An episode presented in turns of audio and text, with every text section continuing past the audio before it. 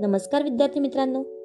ऐकू आनंदे संस्कार गोष्टी या आपल्या उपक्रमात मी कस्तुरी कुलकर्णी तुम्हा सर्वांचं हार्दिक स्वागत करते. आपल्या या उपक्रमात आज आपण गोष्ट क्रमांक तीनशे एकाहत्तर ऐकणार आहोत. बालमित्रांनो आज अठ्ठावीस सप्टेंबर. भारताच्या गानकोकिळा लता मंगेशकर यांचा जन्मदिवस.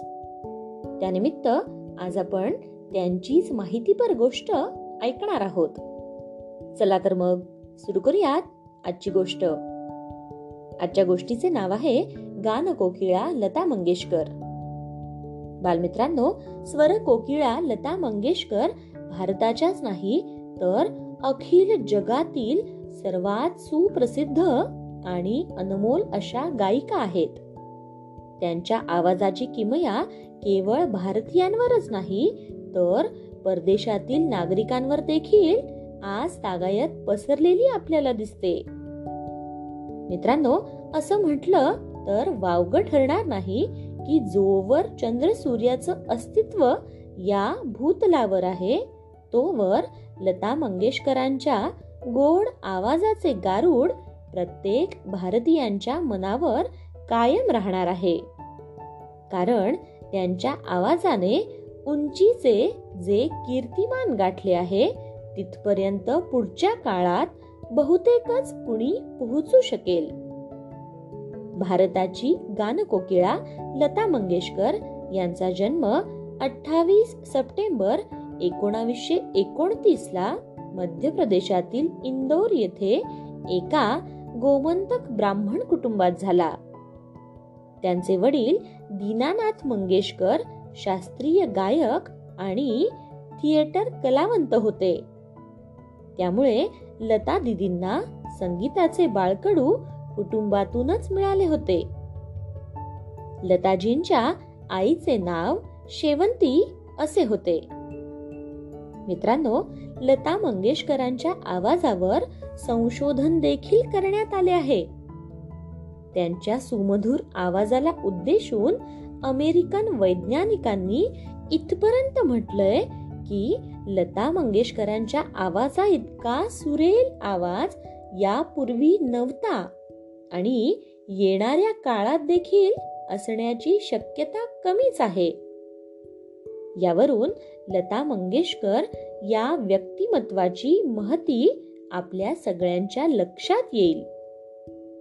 मित्रांनो अनेक शतक आपल्या आवाजामुळे रसिक मनावर राज्य करणाऱ्या लताजी भारताच्या सर्वात प्रसिद्ध आणि उत्कृष्ट आणि सन्माननीय पार्श्वगायिका आणि संगीतकार म्हणून सुपरिचित आहेत.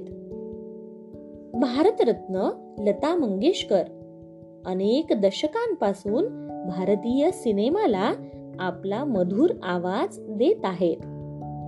त्यांच्या प्रतिभेपुढे आज संपूर्ण विश्व नतमस्तक होत. एकोणावीसशे बेचाळीस साली वयाच्या अवघ्या तेराव्या वर्षापासून भारतीय सिनेमा जगताला त्या आपला आवाज देत आहेत. आपल्या संपूर्ण कारकिर्दीत आजतागयत लता दिदींनी हजारपेक्षा जास्त हिंदी चित्रपटांमध्ये आणि जवळजवळ छत्तीसपेक्षा जास्त प्रादेशिक भाषांमध्ये गाणी गायली आहेत. यासोबतच लता दिदींनी अनेक विदेशी भाषांमध्ये देखील गायन केलेलं आहे. संगीताच्या या महानायिकेने सर्वात जास्त गाणी मराठी आणि हिंदी भाषांमध्ये गायली आहेत. मित्रांनो लताजी सर्वाधिक गाणी रेकॉर्ड करणाऱ्या म्युझिक आर्टिस्ट म्हणून देखील ओळखल्या जातात.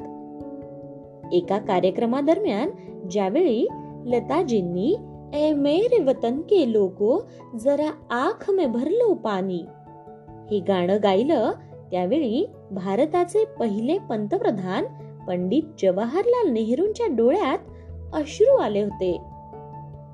महान गायिका लता मंगेशकर यांच्याद्वारे संगीत क्षेत्रात दिल्या गेलेल्या अभूतपूर्व योगदानाकरिता त्यांना अनेक पुरस्कारांनी सन्मानित करण्यात आलेले आहे.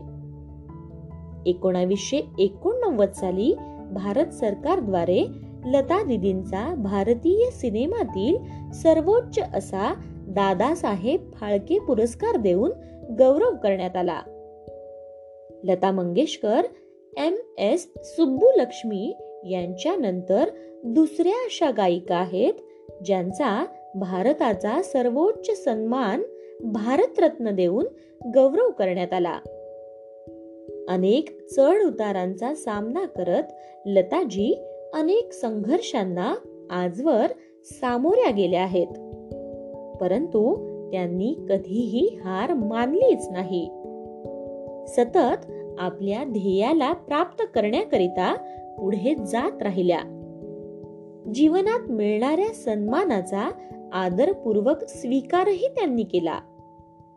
आज लताजी सगळ्यांकरताच आदर्श आहेत आणि त्यांचे जीवन कित्येक लोकांकरिता प्रेरणादायक आहे.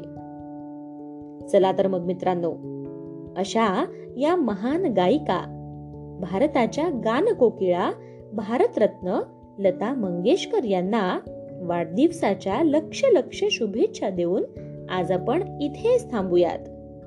आणि उद्या पुन्हा भेटूयात अशाच एका छानशा गोष्टी सोबत आपल्याच लाडक्या उपक्रमात ज्याचं नाव आहे ऐकू आनंदे संस्कार गोष्टी. तोपर्यंत नमस्कार!